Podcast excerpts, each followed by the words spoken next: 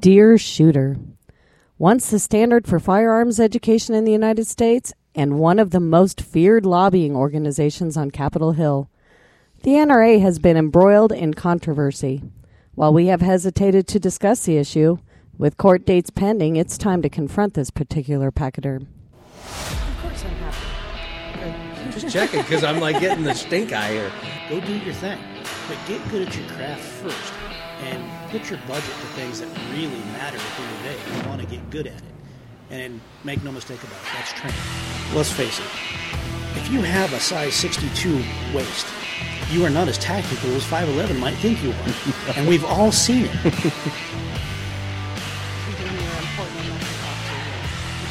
Wow. Feel the love. There it is. and Brandon chimes in with all of the sensibilities of the family. Welcome to the Deer Shooter Podcast. I am your host, Jason Crotto. Deer Shooter is brought to you by Wyotac Empowerment Through Self Reliance and Lucid Optics on target, under budget.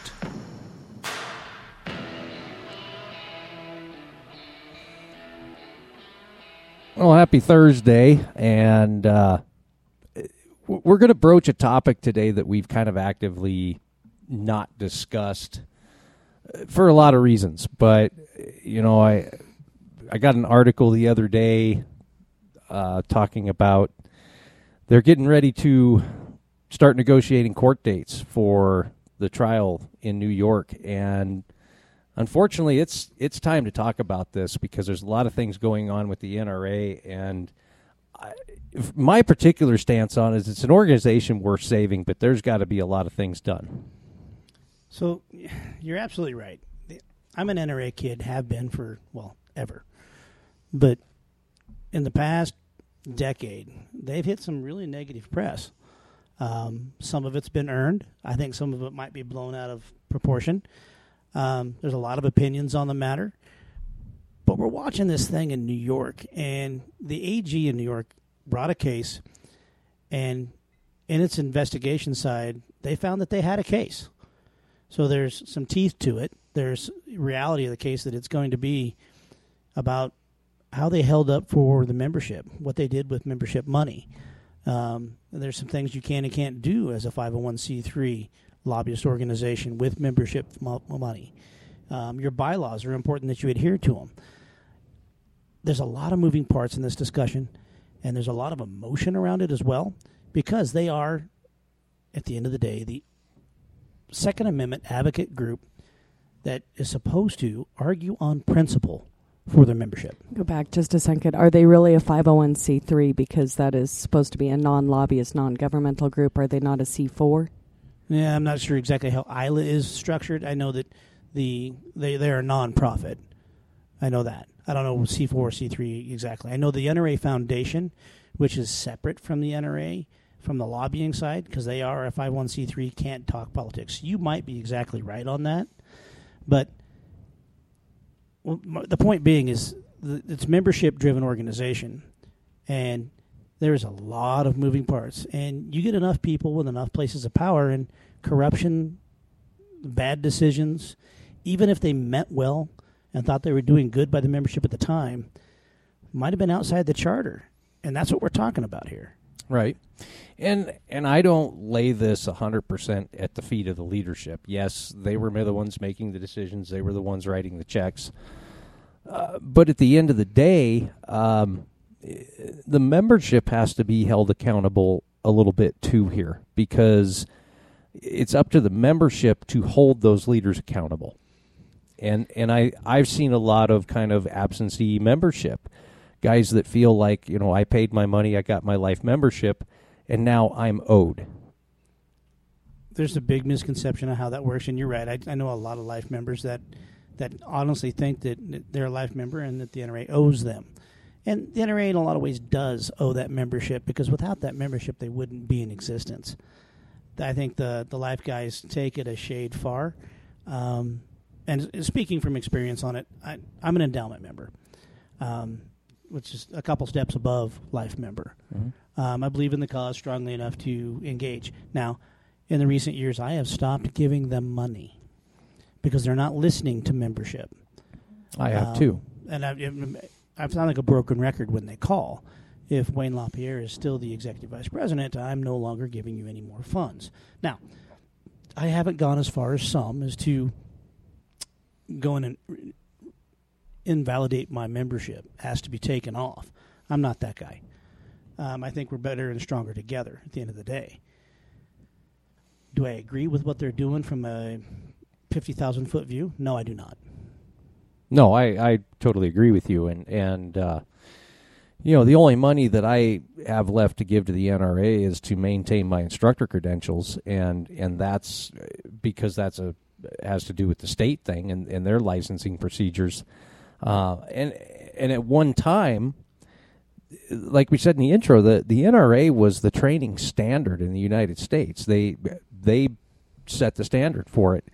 Um, now, one of the things that we've seen and one of the consequences of what's going on with the mismanagement of funds uh, is that they have uh, severely limited what the what monies are going to training and education, and as a result, we have really seen it suffer in the last decade. The training and education programs overall have taken a pretty substantial step backwards in the past six, eight years.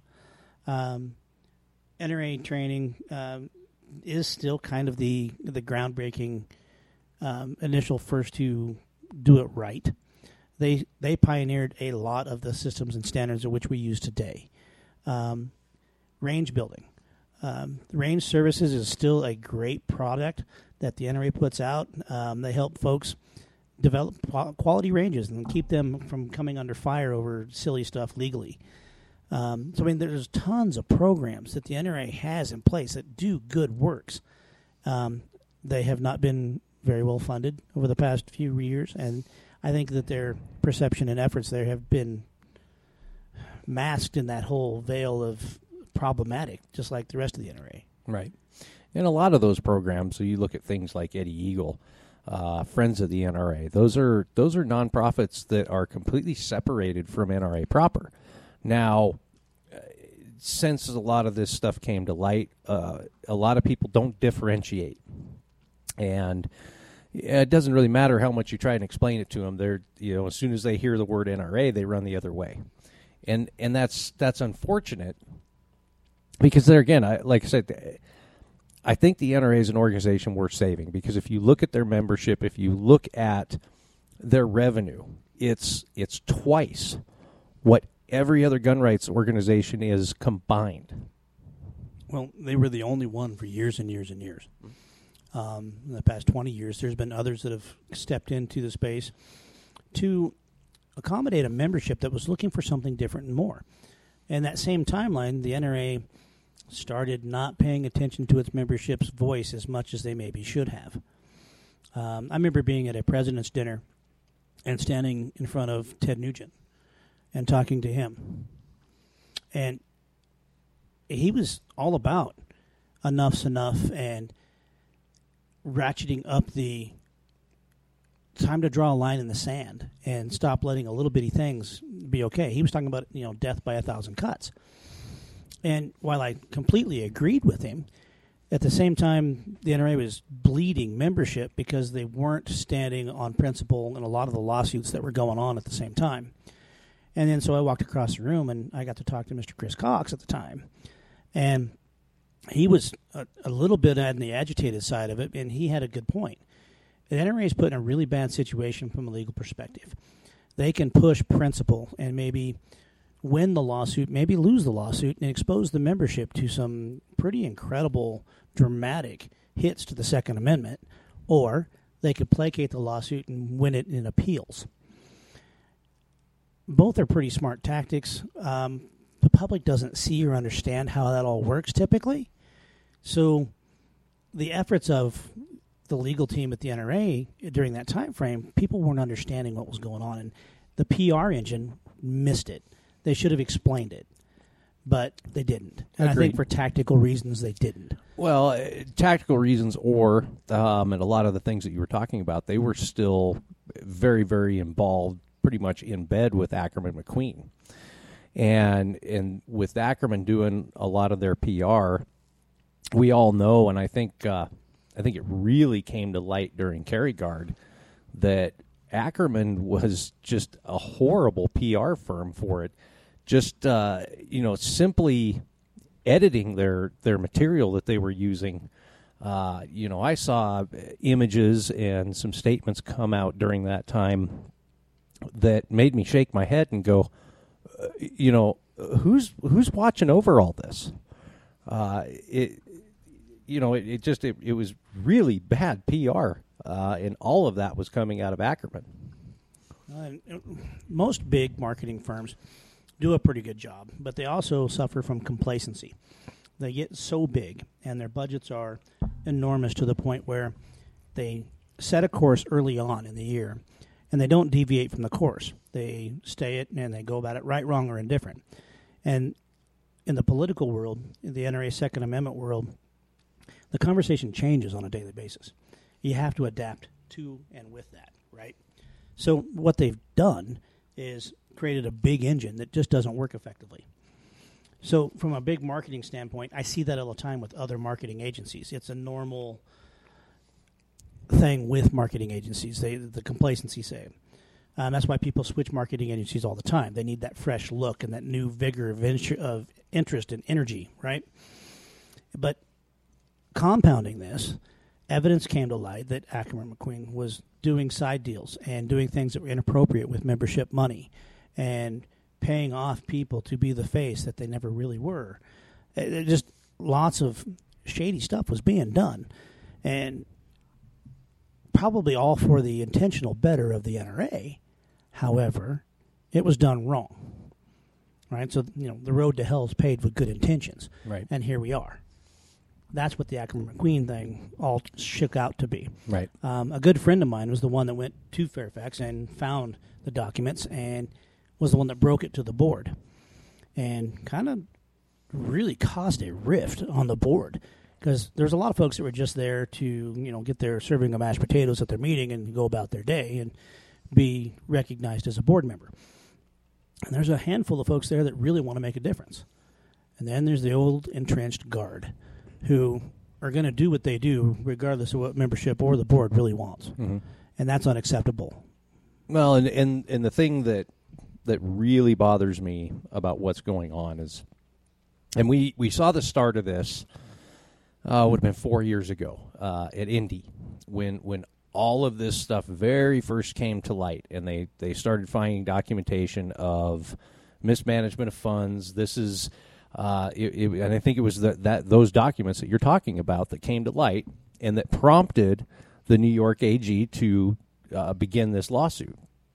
And uh, one of the probably a really dumb move, but the NRA tried to file bankruptcy, and and why I say this is a dumb move is now it just opened up all the books to the New York AG.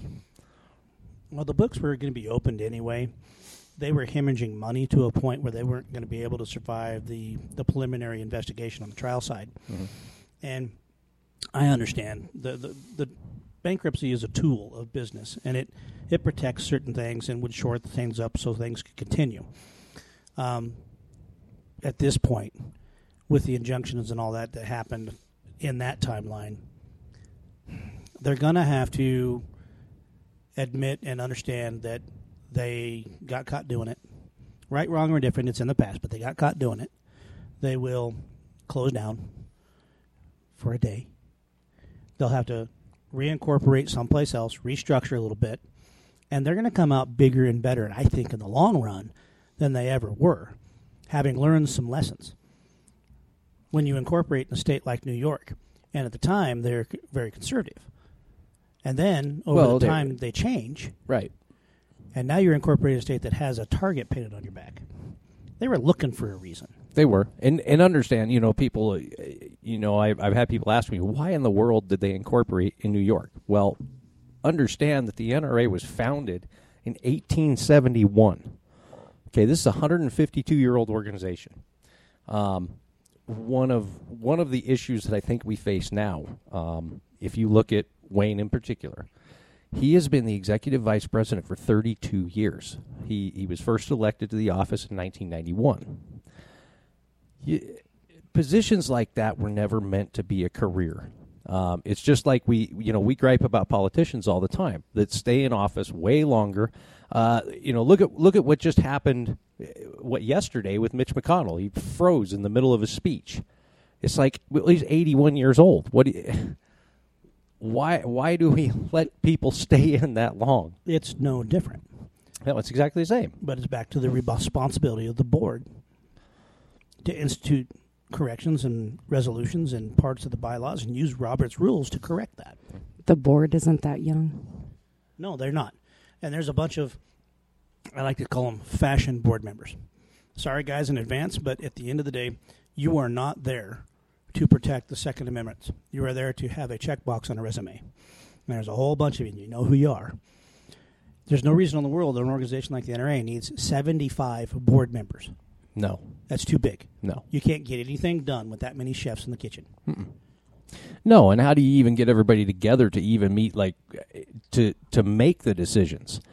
Um, okay, fine. You, you know, the NRA is big, but I'm not even sure like our state government has that many appointments.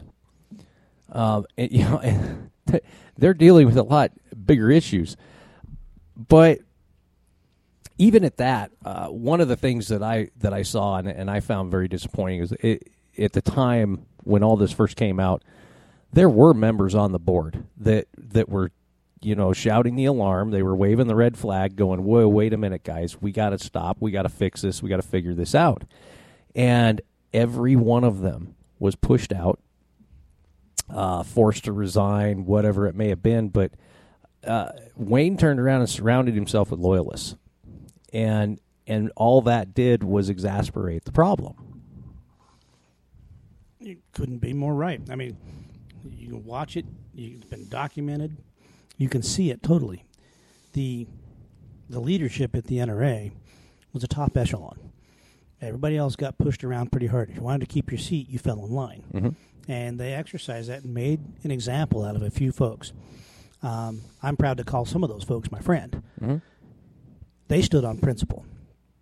At the end of the day, in an organization like that, that's top heavy, that principle can get you murdered. Right.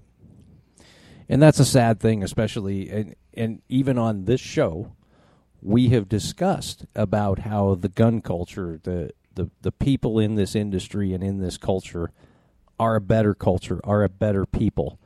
And unfortunately, we have our cancers. Um, and this is one of them. And I and I have compared the NRA leadership to Congress. They've been there too long and they care more about keeping their power and keeping their status than they do about doing right by the organization. When you look at a lobbyist mindset, they get things done by greasing the wheel and standing on principle, ideally.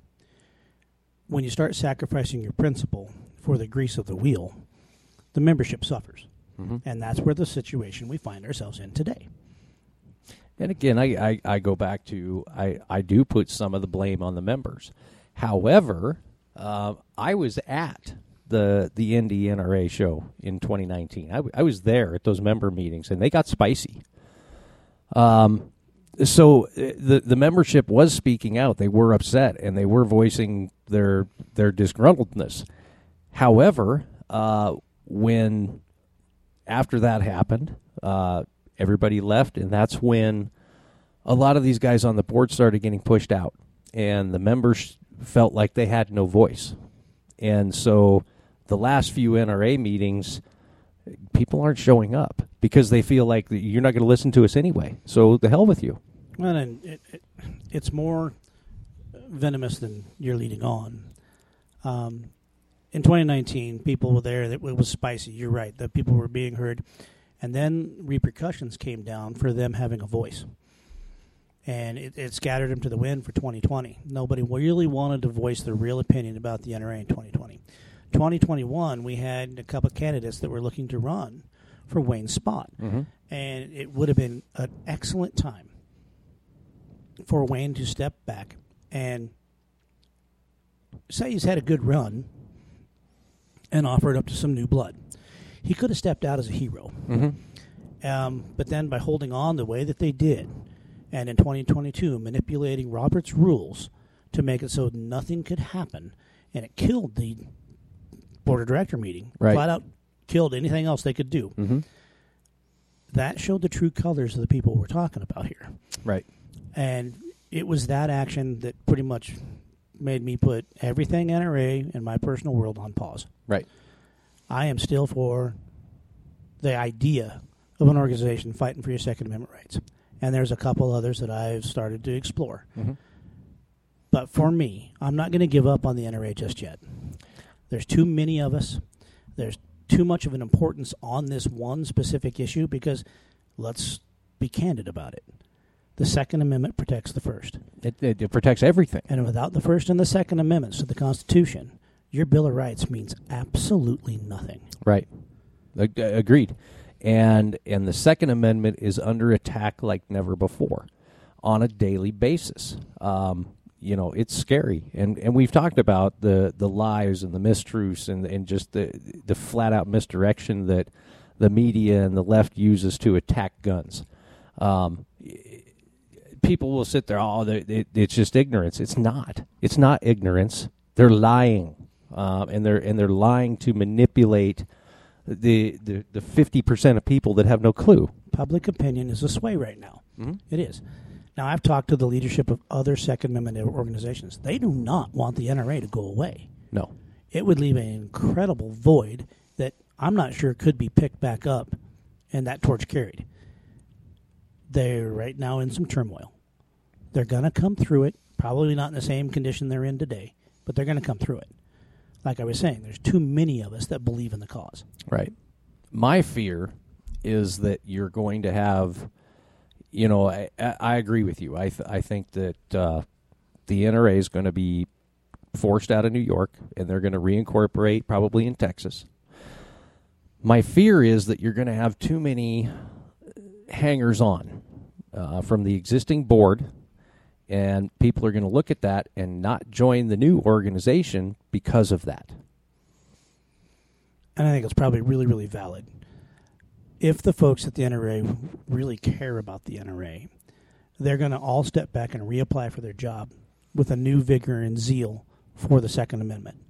And some of those folks can stay. I think they've, they've earned their seat. But we do need some new blood. We need some younger blood. And some folks that understand contemporary times and technology and are able to use it. Right.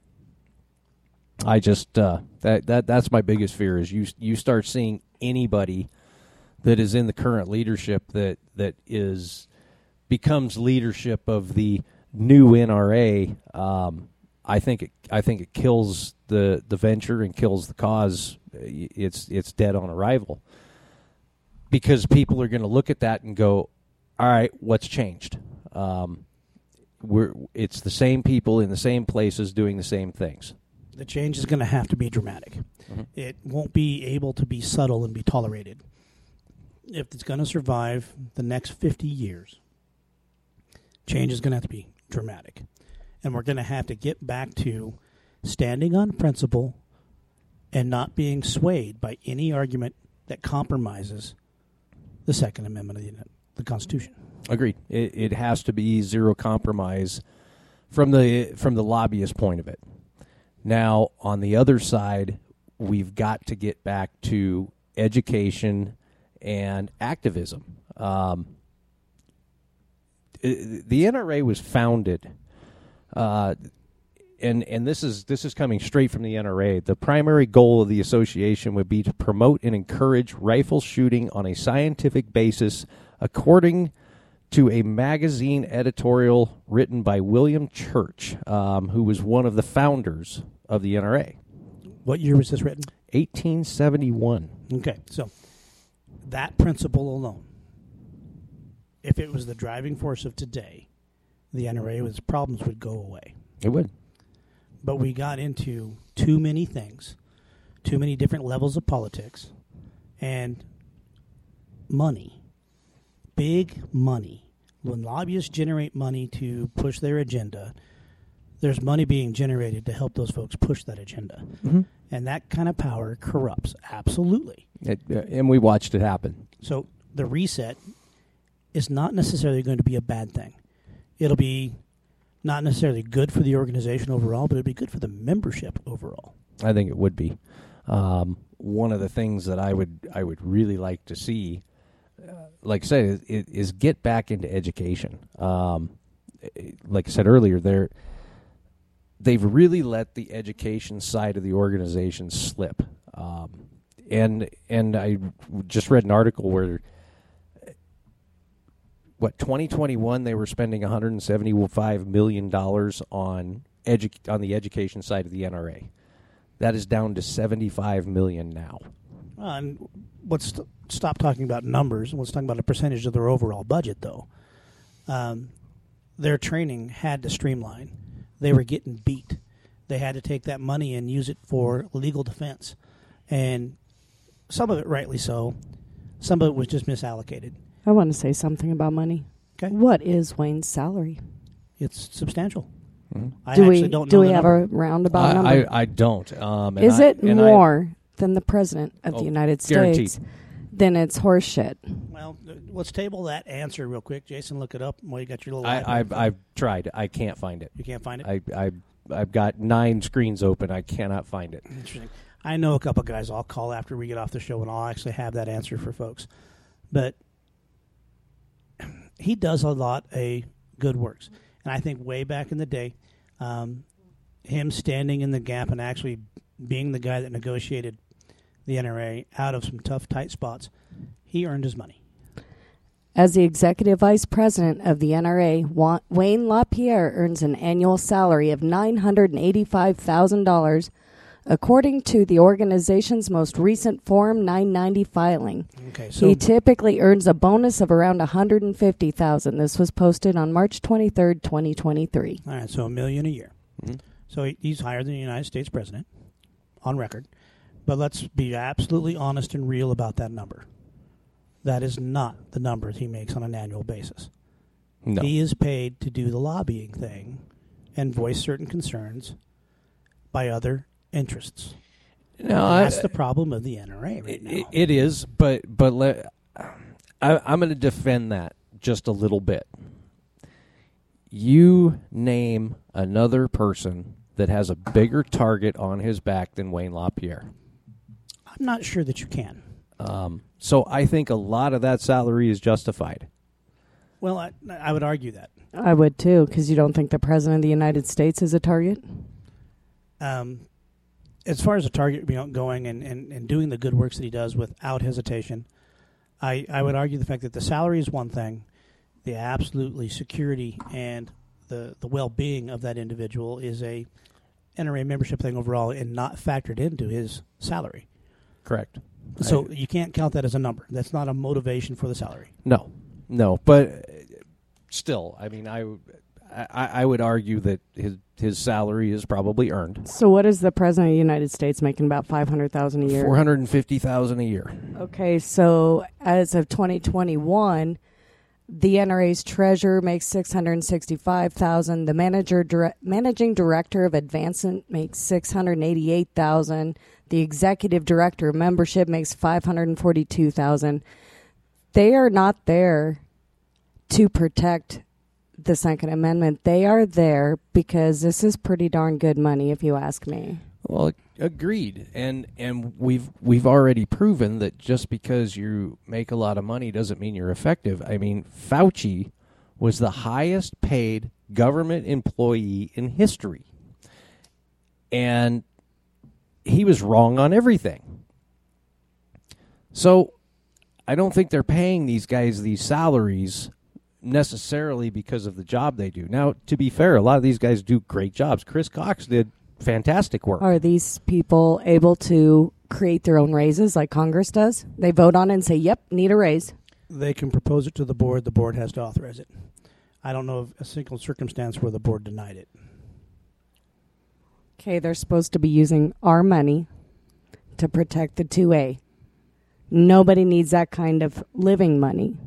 For what they do, I would absolutely say you're right.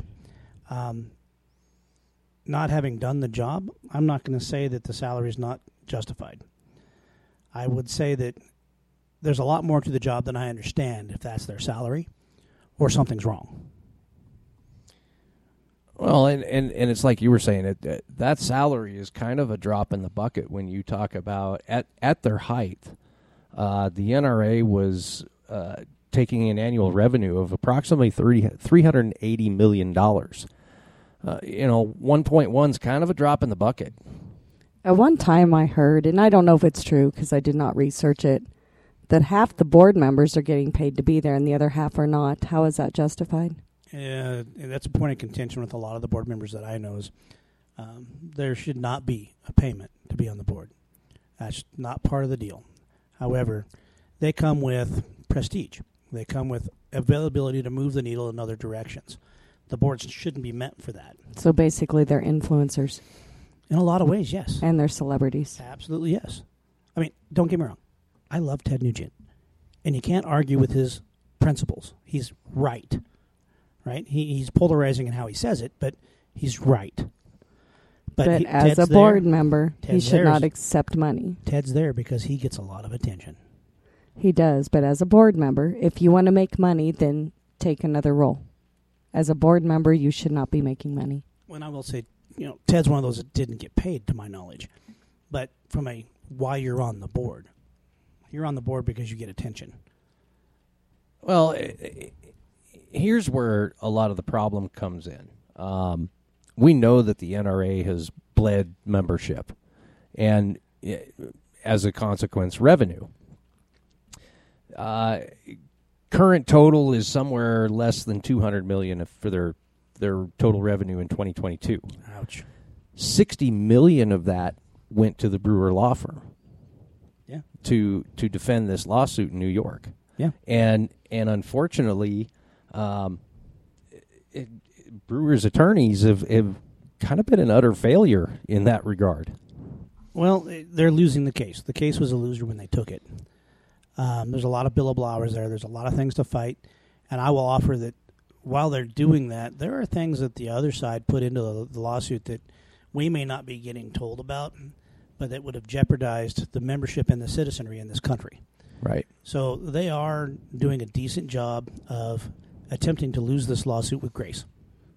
If they are in trouble for that many things and admit to, I've seen an article where they admitted to so many accounts of doing wrong.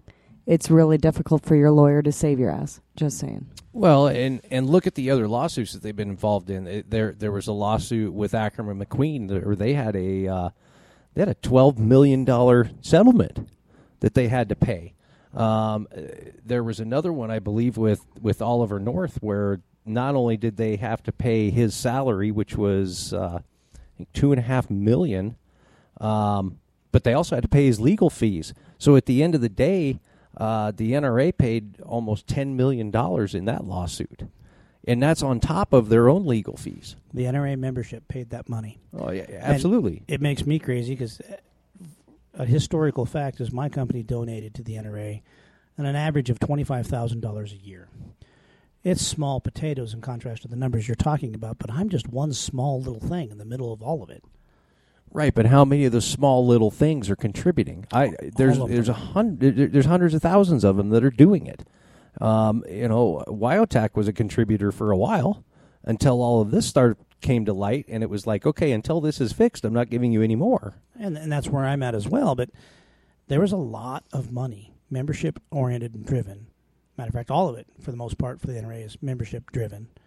Either it's endowments or gifts or um, donations and whatever. But there's a lot of money that this gen- that this organization generated, which is the problem that the AG is going to solve in New York, because that's their point of contention.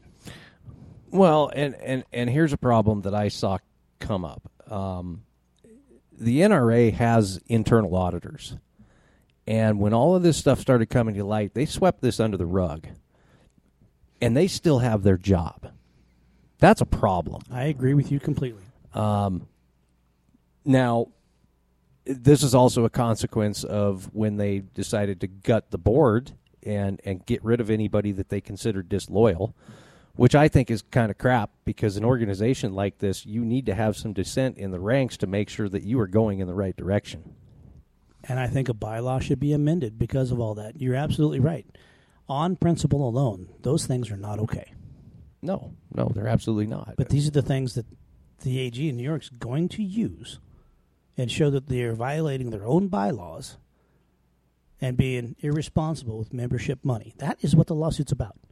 right. Which it's a foregone conclusion. The NRA is going to lose this, right? They'll be forced into a settlement. The membership will get a a, a two dollar sorry, and they'll dissolve, reincorporate, start over. Now I have seen, um, and and I'm I'm reading this from an article from AmmoLand from June 28th. Um, my understanding from this article is the judge in this case has taken disillusion or yeah disillusion off the table, uh, so they will not be forced to dissolve. However, I think that uh, probably the penalties and all the legal costs from this is going to force them into that, and and and maybe that's the judge is doing that as a kind of get out of jail free card. We're not going to we're not going to force this issue because it's going to happen on its own. It's a double edged sword. So taking dissolution off the table forces the NRA to be accountable again to its membership in a time where it has no money. Right, If because they going- were they were denied the the bankruptcy. That's right.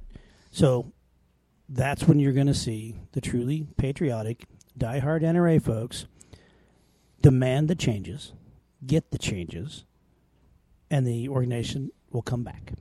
I hope you're right. I really do. Um, I'm not sure the Second Amendment survives without the NRA, but the NRA has got to clean house. Well, in the membership, you know the forms they send you when someone's up for election? Don't just throw that on your counter and throw it aside. Do vote. Yeah, vote. Everyone throws that away. I almost guarantee most of them just throw it away and go, eh, not my problem. Well, and that's and that's why I say I don't I don't put this 100% at the feet of the leadership. Yes, they they're the ones making the decisions, but at the end of the day, the members have to be engaged. It's I- it's no different than voting for Congress and president. You you don't get to just vote and then it's done. You've got to hold their feet to the fire and hold them accountable. Any kind of position that has power over membership, membership of this size, that's true. But I'm going to circle back to a statement you just made. You don't think the the Second Amendment necessarily survives without the NRA. Well, the problem with that is I'm the NRA. Mm-hmm. You're the NRA. Right. Organization by itself is just a consolidated voice of us. Another recent thing in the news is go ahead and try that in a small town. There's that. You try and take the Second Amendment away from folks in a small town and see how well you do. The NRA is a big organization because of small town America. Right, wrong, or indifferent. That's who we are. It's our culture. It has been for a couple hundred years now. I don't disagree with that. So, with the organization going away, the Second Amendment stands. The organization is what pays for the lawsuits that we don't deal with as an individual. The Second Amendment still stands. Right. Because at the end of the day, whether the politicians want to believe it or not, this country is a group of citizens that allows their shenanigans to be okay. Right. And when that switch gets flipped and it's no longer okay, they're going to find out real quick. Well, and and I do hold out hope if if something does happen, we do lose the let, let's say we do lose the NRA. Um, you know, we talked about there's several organizations out there. I see the membership, you know, filling up those spots in those other organizations, and now we in, instead of having one monster, we've got five. Um, because you you still have, you know, what what are we at now? Four and a half million members, maybe a little bit less they're going to go other places. They're going to give their money to other places. And and and you and I both have, have talked to the some of the leadership in some of these other organizations, and they've been highly disappointed because through all this in the last three or four years, because of fighting all these lawsuits, the NRA's kind of been absent, and we're still winning. On principle, Mm-hmm. it's a winning principle. Right. So eh, eh, maybe maybe I'm wrong. The Second Amendment, we don't lose it without the NRA. Um, but that's a really big golf club to lose. I don't care what you call it NRA, GOA, Second Amendment organizations, I don't care what you call it. They are just a consolidated voice for the American people. Mhm. Second Amendment doesn't go away. No, I. I mean, we we we've had these talks, and I I don't. this is probably something that eventually is not going to be won in a court. Well, I, have very spirited conversations with folks I consider friends, highly intellectual people that are educated on the topic. And once you get past the idea that some other man can tell you your morality, and if and how you can protect yourself, because that's just not true. All these academic discussions and laws and statutes and gun control this and bullet ban that, it's bullshit. Mm-hmm. Every last stitch of it. Mhm. Don't tell me what I can do. It's a free man against an intellectual man trying to control you. Well, uh, y- your your intellectual pedigree doesn't doesn't trump my rights. Correct. So, Second Amendment stays. I don't care what you call it. What organization's leading the charge, I'm behind them Mm-hmm. Because right's right and wrong's wrong. And that's what we're talking about here. Agreed. Um, at, at the end of the day, I, I, I hope that, that the NRA can right the ship. I, I think they're they're an organization, and and I, and I guess my fear is this: um, the NRA provides more uh, accessibility to the Second Amendment through education, through their range programs, through you know you've got Eddie Eagle, you have Refuse to Be a Victim, which which teaches people how to be safe and and and different ways. You know, I'm an instructor for Refuse to Be a Victim. A lot of people don't even understand like what they put on their car puts them at risk. Um, you know, cybersecurity. Uh, These are programs that teach people that on a level that most people don't even think about. If the NRA goes away, do these programs die? There That's that's my that's my fear. They're already in existence and in place. Whatever organization comes next, we'll pick them up and dust them off and reinvigor and put them out to the public again. Um, they may get a tweak, they may get updated, but those programs are going to stay. The people have said that they want those things.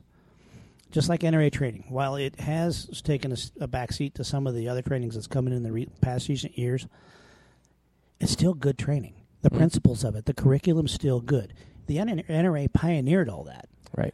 Um, range services, um, dealing with ballistics and, and how the range gets used safely, all the different disciplines, sports, the, the competitive shooting nature of it. The NRA pioneered all of that. That Right. foundation's already here. Right. It doesn't have to be called NRA anymore, but somebody will pick it up, and that education will continue. And, and you're absolutely right. And you look at you look at everybody that's that's pushing those limits. You you look at some of the the cutting edge instructors that are teaching pistols, that are teaching carbines, that are teaching long range precision. Tho- those things were pioneered at Camp Perry. Those things were pioneered at at the NRA's range in New York. Um, you know, all of these guys that are doing this high speed stuff and teaching the latest greatest cutting edge they are standing on the shoulders of the NRA programs. Um, Absolutely right. I, I, I hope you're right. I hope a lot of these things don't go away. And I and I even said this. You know, we we talked about this a little bit last week. You know, there's a lot of trainings that, you know, the guys that are teaching it, they're they're getting up there and they're not doing it anymore. And and these are programs that really shouldn't die. Um, so it's up to us to pick them up and carry them. And and and I think it's the same way with the NRA. It's we got to get some new blood in there and reinvigorate the organization, get the get the membership motivated, and uh, and keep pushing forward. And we just talked about this a couple podcasts ago. We were talking about next level trainings, right? You can't look at a outdoor firearms oriented training that hasn't have some component of it that was built on a foundation from an NRA curriculum. Right. They pioneered it all. Mm-hmm. They became the authority on it all. Now, people learn, people adapt, and those curriculums get evolved, changed enough to be named something else. Cool. Foundation's still the same. It is, and and uh, not to say that that even you know the NRA's basic programs are basic pistol, and, and, and we've kind of we've kind of made fun of it a little bit even on this podcast from time to time. Uh, it's not that the information is invalid; uh, it's just antiquated. And and if somebody was to go in and and revamp it a little bit, update it a little bit, uh, it could be cutting edge again. You're going to reach a whole new demographic when you do. Mhm. And I think that's what the NRA needs to do, or any Second Amendment organization that comes in and picks up the torch. Mm-hmm. They need to bring an improved version of themselves to market. It's an Amber Alert on the phones. Yeah. Yeah, I've been getting it all day. We have a missing guy with dementia. Oh, is that what that's all about? Yep, he's actually driving a jeep evidently, and nobody can find him. Is it the same guys that lost the meth head in the, the plowed field? No, no, that was law enforcement. they, they had to put down the donut long enough. Sorry, guys. So yeah, uh, at the end of the day, I I hope I hope we can come out of this. Um, there's a lot of issues that need to be uh, they need to be looked at. There and and unfortunately, there's people that need to be held account to account for for everything that's gone on in the last decade. Well, we, we talk a lot about empowerment through self reliance. And when we talk about this topic, it hits really close to home for me because I honestly feel that as a membership based organization focused on one principle and one principle alone, it's my responsibility to get involved, make a difference, get educated, and be informed on what I'm talking about to share that with others. Because I am the NRA. Mhm. So are you. So are you, Brandy. Because it's not the board, it's not the leadership, it's us. Whatever happens with this lawsuit is going to happen. It's not going to change us and how we go about our daily. and I, I don't think I could have said it better myself and I'm and I'm really glad that that this podcast went in the direction that it did. I I feel like it shed a little bit more positive light on something that people are eh, like you said very emotional about and and and rightly so pretty angry about. Um but I do think that the NRA does do good works and hopefully that we can get through this and and restructure and come out it stronger. So eh, keep your heads up, kiddos. Um, it's going to be a rough ride for the next few months, but you know, eh, don't give up on the cause. Uh, don't don't lose sight of the end goal here. Um, and and if you have to blame something, just keep blaming the gun.